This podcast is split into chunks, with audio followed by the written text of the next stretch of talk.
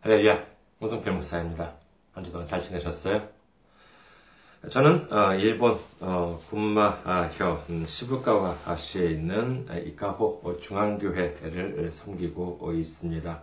그리고 저희 교회 홈페이지는요, 어, www.ikahochurch.com이 되겠습니다. www.ikahochurch.com 저희 교회 홈페이지에 오시면은요, 저희 교회에 대한 안내 말씀, 그리고 주일 설교 말씀을 들으실 수가 있습니다. 그리고, 어, 제 메일 주소 알려드리겠습니다. 아, 메일 주소, 이카호처치 골뱅이 gmail.com이 되겠습니다. 아, 이 메일을 보내주시면은요, 제가 직접 어, 읽고, 어, 또 필요한 부분에 있어가지고 답변을 드리도록 하겠습니다. 그리고 어, 선교 후원으로 선교 주실 분들을 위해서 안내 말씀드립니다. 아, 선교 후원을 위해서 선교 주실 분들 한국의 국민은행입니다. KB 국민은행 079-21-0736-2551 국민은행 079-21-0736-2551 홍성필 명입니다. 일본에 계신 분들을 위해서 안내 말씀드립니다. 일본에 계신 분들을 위해서 군마은행입니다. 군마은행 지점번호 190, 네, 계좌번호가 1992256이 되겠습니다. 군마은행 지점번호 190번, 네, 계좌번호가 1992256이 되겠습니다. 저희 교회는 아직까지 미자립 교회입니다. 재정적으로 미자립 교회입니다. 아, 그래서 여러분들의 기도와 성교 후원으로 운영이 되고 있습니다. 여러분들의 많은 관심 음, 바라겠습니다. 지난주에 또 선교 후원으로 선교해 주신 어, 귀하신 분들이 있었습니다. 어, 나현채님 그리고 송현수님께서 귀하게 선교 후원으로 선교해 주셨습니다. 감사합니다. 아, 주님의 넘치는 은혜와 축복이 함께 하시기를 주님의 이름으로 축원드립니다. 오늘 함께 은혜 나누실 말씀 보도록 하겠습니다. 함께 은혜 나누실 말씀 고린도전서 3장 5절에서 8절까지의 말씀입니다. 고린도전서 3장 5절에서 8절까지의 말씀 봉독해 드리겠습니다. 그런즉 아볼로는 무엇이며 바울은 무엇이냐? 그들은 주께서 각각 주신 대로 너희로 하여금 믿게 한 사역자들이니라. 나는 심었고 아볼로는 물을 주었으되 오직 하나님께서 자라나게 하셨나니. 그런즉 심는 이나 물 주는 이는 아무것도 아니로되 오직 자라게 하시는 이는 하나님뿐이니라. 심는 이와 물 주는 이는 한 가지이나 각각 자기가 일한 대로 자기의 상을 받으리라. 아멘. 할렐루야. 하나님을 사랑하시면 아멘 하시기 바랍니다. 아멘. 오늘 저는 여러분과 함께 감사함으로 채우는 삶이라는 제목으로 은혜를 나누고자 합니다. 저는 물건에 대한 욕심은 음, 별로 없는 편이 아닐까 합니다. 아, 이렇게 뭐 물건에 사람에 따라서 뭐 애착을 갖고 있는 예, 그런 분들도 계신데 물건이든지 그런 것은 그렇게 큰 애착을 별로 가져본 적은 없는 것 같습니다. 다만 한 가지 욕심이 욕심이라고 그럴까요? 에, 좀 이렇게 에, 있다면은 뭐냐면은 어, 집과 좀 이렇게 넓은 음, 뭘 갖고 싶었을까요? 넓은 책상을 갖고 싶다라고 하는 그와 같은 마음은 있었던 것 같습니다. 어렸을 때 동경에 살 때는 집이 뭐 워낙 동경에 집이 워낙 좁으니까는요.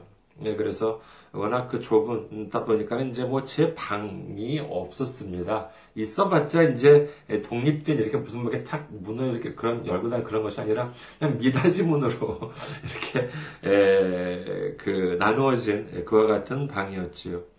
하지만 제 책상은 꽤 어렸을 때부터 어, 있었던 것 같습니다. 그런데 저는 제 책상에 대해서 그리 만족해 본 일이 없었던 것으로 기억을 합니다. 방은 좀 좁더라도 그래서 이렇게 좀 넓은 책상을 갖고 싶었습니다. 그런데 한국에 있을 때 보면은요, 한국에 있을 때 어떤 영화 배우가 TV에 나와서 이제 이런 말을 했습니다. 어떤 말을 했냐면은요, 이분이 뭐 영화 배우니까는 꽤 좀 이렇게 돈은 음, 좀 많이 가지고 계셨던 것 같습니다. 그래서 이분이 어떤 저택을 구입을 하셨대요. 그런데 그 저택을 구입을 하시게 된 계기가 뭐냐 하면은 이제 여러 가지 이제 집을 구입하기 위해서 이제 여러 군데 이렇게 돌아다니지 않았겠습니까? 구경하러 다녔겠습니다. 근데 그때 이 사람이 어떤 한 집을 방문을 했는데 그때 그 집을 딱 보니까는요. 그 되게 책상이 참 넓은 책상이 딱 거기에 이렇게 놓여져 있더라는 것입니다. 그래서 그 책상에 반해서 어, 그 이렇게 그 넓은 저택을 구입을 했다라고 하는 그와 같은 말씀을 들은 적이 있습니다. 어, 그걸 들었을 때 저는 이렇게 뭐, 그, 그 마음이 참 이렇게 책상에 이렇게 좀 끌렸다라고 하는 그 마음이 좀 이렇게 이해가 되는 것 같았어요. 그런데 문득 제가 한국에서 직장 생활을 하고 있을 때 어떤 직원의 책상을 본 적이 있었습니다. 좀 늦은 시간, 이분이 퇴근한 다음이었는데, 그때 그분의 책상을 보니까는요, 정말 참 넓어 보이더라고요. 그래서 왜 이렇게 넓어 보일까? 분명히 내가 쓰고 있는, 내가 회사에 쓰고 있는 책상이랑 거의 비슷해. 아니면 제 경우는 넓어 보, 그 절대적 면적으로 본다 그러면 분명 넓을 수도 있었을 텐데 아, 이분의 책상이 아주 넓어 보이는 것이었습니다. 그래서 왜일까라고 이렇게 유심히 봤더니만 아 알았어요. 그 책상 위가 너무나도 깨끗하게 치워져 있었던 것입니다.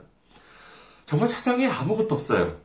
아, 물론 뭐 모니터도 있고 키보드 마우스도 이제 있었지만은 이 사람이 이제 퇴근할 때는 이렇게 딱 안쪽으로 이렇게 한쪽으로 이렇게 딱 이렇게 그 정돈을 하고 어, 퇴근을 하시더라고요.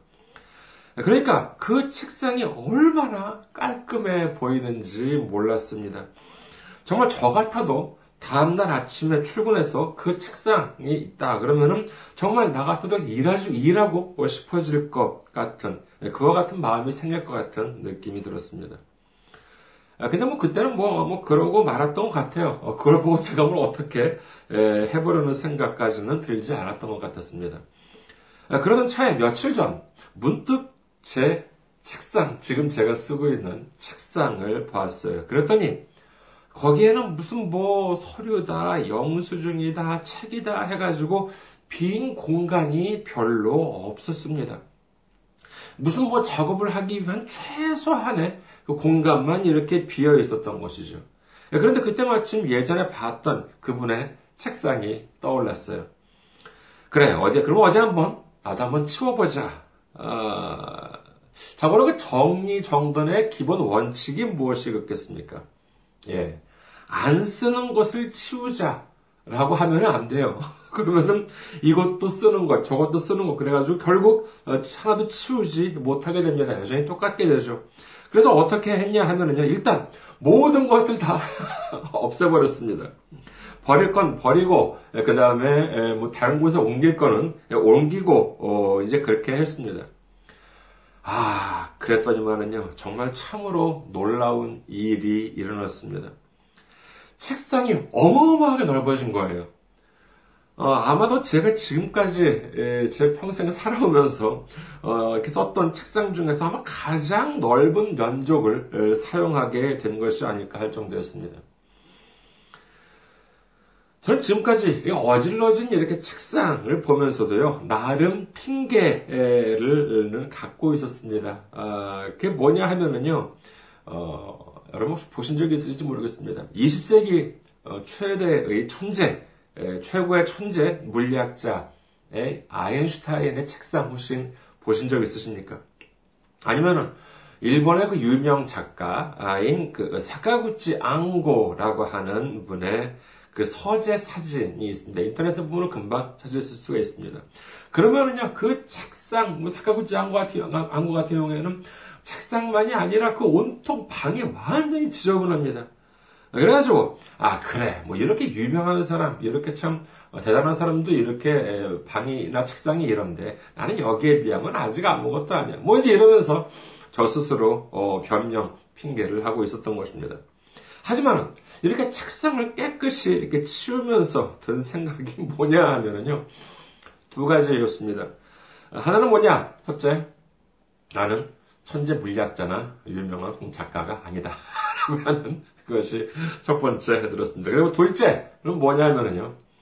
아인슈타인이나 그 사카구치 안고라는 분들이 좀 책상 정리를 잘 하고 살았다면 보다 더, 보다 더 뛰어난 성과를 남길 수 있지 않았을까. 아인슈타인은 그렇게 본인이 이렇게 어, 그 원했던 통일장 이론 이런 것을 어, 완성시키지 않았을까. 그 다음에 어, 스카구치 장관 같은 경우는 책상 정리를 좀 했더라면은 노벨 문학상 정도를 타는 정도의 그 정도로의 작가로 어, 성장을 할 수 있지 않았을까라고 하는 생각을 해보았습니다. 이건 뭐 어디까지나 제 개인적인 상상입니다만. 근데 이렇게 깨끗하게 책상을 치우고 나니까 제 마음에 무슨 어떤 마음이 드냐 하면은요. 참 감사하다라고 하는 생각이 들었습니다. 아, 이렇게 넓은 책상이 나한테 주어지다니 얼마나 감사한가. 내 인생 중에서 가장 큰 책상을 얻은 것만 같았습니다. 그러고 보니 지금껏 제가 그토록 갖고 싶었던 큰 책상, 하지만 제게 정말 그 어, 필요했던 것, 큰 책상을 얻기 위해서 필요했던 것은 무엇이었냐? 그것은 큰 책상을 살 수 있는 돈이나 아니면은 큰 책상을 놓을 수 있는 큰 집, 큰 방이 아니라 책상을 치우려고 하는 제 마음가짐이었던 것입니다. 혹시 여러분께서 본인의 책상이 좀 좁다고 생각하시는 분들께서는 저처럼 한번 이렇게 좀 마음 먹고 치워 보시면 어떨까 합니다.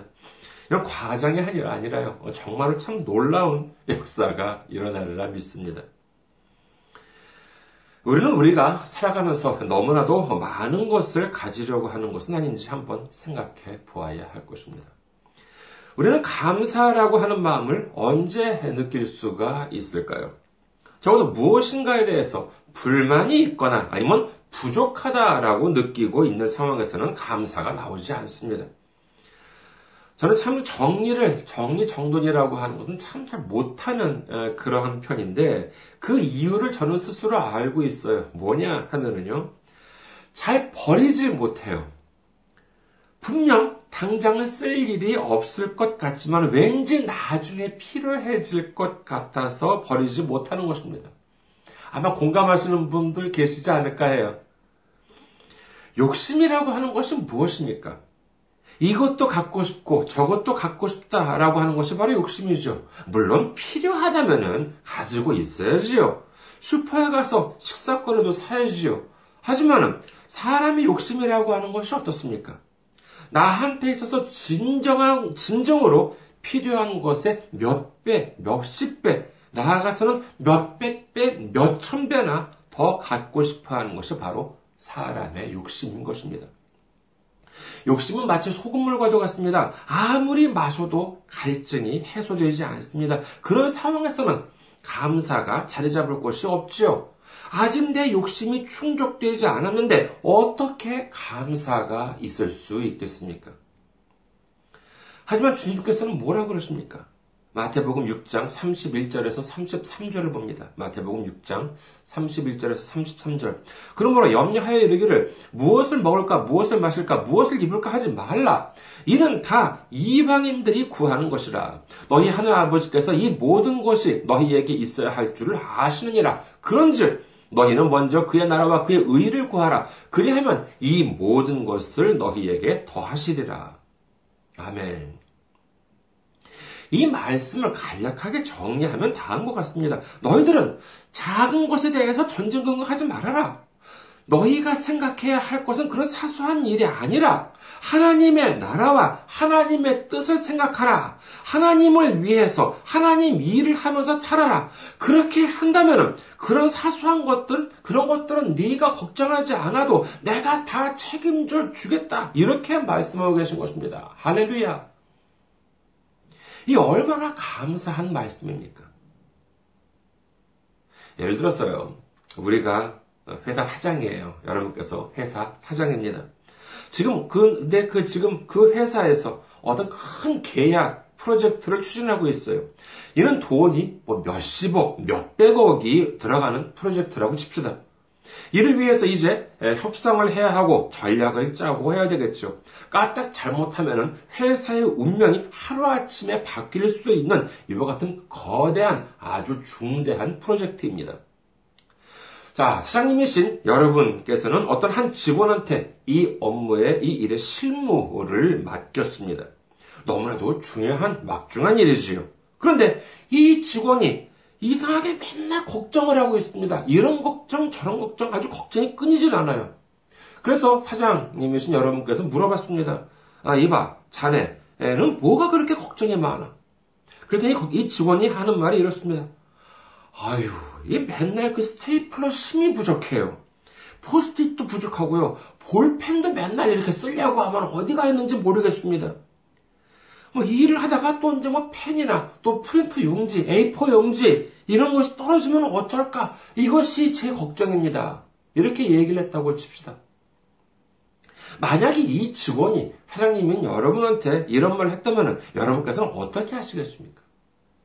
야, 이 친구야, 지금 그거 걱정할 때야? 지금 몇십억, 몇백억이 지금 왔다 갔다 하는 일을 맡겼는데, 기껏해야 지금 볼펜이나 종이가 떨어진 거 걱정하고 있어? 그런 걱정하지 마. 내가 다 알아서 채워줄게. 그러니까 내가 하라고 한 일이나 신경 써. 이러지 않겠습니까? 사장님이 그렇게 말했으면 들어야지. 그래도 계속해서 중요한 건 뒷전으로 물르고 아이고, 볼펜 걱정, A4 용지, 프린트 용지 걱정, 이런 것만 하고 있다고 생각해 보십시오. 그 일을 계속 그 직원한테 맡기겠습니까? 아니요. 그 직원한테서 일을 빼앗고 다른 사람한테 맡길 것입니다. 주님께서 제자들을 전도 여행을 보낼 때 어떻게 말씀하셨습니까? 누가복음 9장 3절. 이르시되 여행을 위하여 아무것도 가지지 말라. 지팡이나 배낭이나 양식이나 돈이나 두 벌 옷을 가지지 말며 라고 말씀하십니다. 이는 단순히 물건을 가지고 어뭐 가지 말라라고 하는 것만을 말씀하신 것이 아니지요. 이도 역시 사소한 일들을 위해 걱정하지 말라는 것입니다. 내가 다 알아서 채워줄 테니 너는 내가 맡긴 일에만 신경 쓰면 된다라고 말씀하신 것입니다. 이 여행을 많이 해본 음, 분과 그렇지 않은 분들을 비교해 보면은요 금방 차이가 난다고 하죠. 어떻게 차이가 나냐 하면은요 여행에 익숙하지 않은 사람들은 짐이 너무나도 많다는 것입니다. 이것도 가져가야 하고 저것도 가져가야 하니까는 당연히 짐이 무거워질 수밖에요. 네, 그런데 어떤 분은 이런 말을 합니다. 여행에 갈 때, 특히 장기 여행을 갈 때에는 이렇게 짐을, 네, 그렇게 짐을 싸면 안 된대요. 잘 생각해서 정말로 필요한 물건, 정말로 이거는 없으면 안 될 것 같다라고 하는 생각하는 그와 같은 물건들을 한데 모아서 마지막에 출발할 때는 거기서 그 중에서 딱 반만 가지고 가라는 것입니다. 나머지는 현지에서 조달하면 된다는 것이에요. 그런데 그걸 다 하나하나 가져가려고 하니 짐이 무거우니까 이건 뭐 움직일 때마다 고생인 것이지요. 예전에 어떤 연예인이 이런 말을 했습니다. 아, 이분 일본 TV를 보고 있었을 때였었는데요. 이분이 가수인지 탤런트인지는 정확하게 기억이 안 나요. 어, 그런데 자기가 아, 그 이분이 그런 말을 했는데 뭐 돈은 많은 편이겠죠. 역시 이분도. 자기가 지금까지 그 모아놓은 CD나 DVD 이런 것들이 참 많다는 것이에요. 어마어마하게 많대요. 그래가지고 얼마나 많은지 집에 이거 둘 곳이 없을 정도가 되었다고 합니다.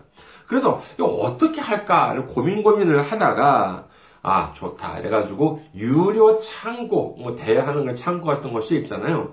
이런 거를 하나 아, 빌렸다는 것입니다. 그러니까 돈을 내고 빌린 것이죠. 그래서 돈을 내고 그 창고에 그동안 자기가 모아놓은 CD나 DVD를 보관하기로 했다는 것이죠. 그리고 필요, 필요하면은 거기 가가지고 하나씩 가져다가 이제 듣거나 보거나 했다는 것입니다.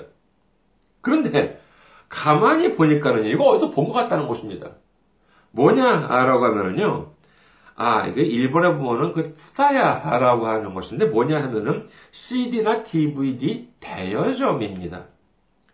이게 말하자면은 다름 아닌 CD 대, CD나 DVD 대여점하고 똑같다는 것이에요. 일본에는 그 CD나 DVD 대여점들이 참 많이 있습니다만은요. 물론 자기가 가지고 있는 것 중에 구하기 힘든 그런 것도 있기야 하겠지만 대부분은 그런 대여점에 가면 얼마든지 언제든지 빌릴 수 있는 것들이겠죠. 그런데 그걸 다 자기가 가지고 다니면서 결국 둘 곳이 없으니까 돈을 내고 창고를 빌려야 할 정도까지 되었다는 것인데 아니 그럴 필요가 없이 필요하다면은 대여점 가가지고 빌리면 된다는 것이에요. 어차피 보관하기 위해서 창고를 빌리나 아니면은 대여점에서 필요할 때 빌리나 돈이 드는 것은 마찬가지 아니겠습니까? 앞서 아인슈타인이나 무슨 소설가 말씀을 드렸습니다만은 그런 교수나 작가들의 집은 어떻습니까? 아마도 책들이 여기저기 많이 쌓여 있을 것입니다. 아, 그 중에는 물론 쉽게 귀할 수 없는 아주 희귀한 아, 책들도 많겠지요. 하지만 그걸 다 꼭 자기가 가지고 있어야 하는 것인가요?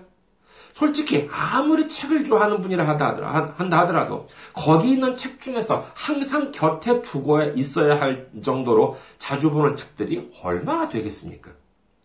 정말 중요한 책들만 집에 몇 권말고 두고 그 외의 것들은 차라리 필요할 때 도서관에 가서 보면 될 것입니다.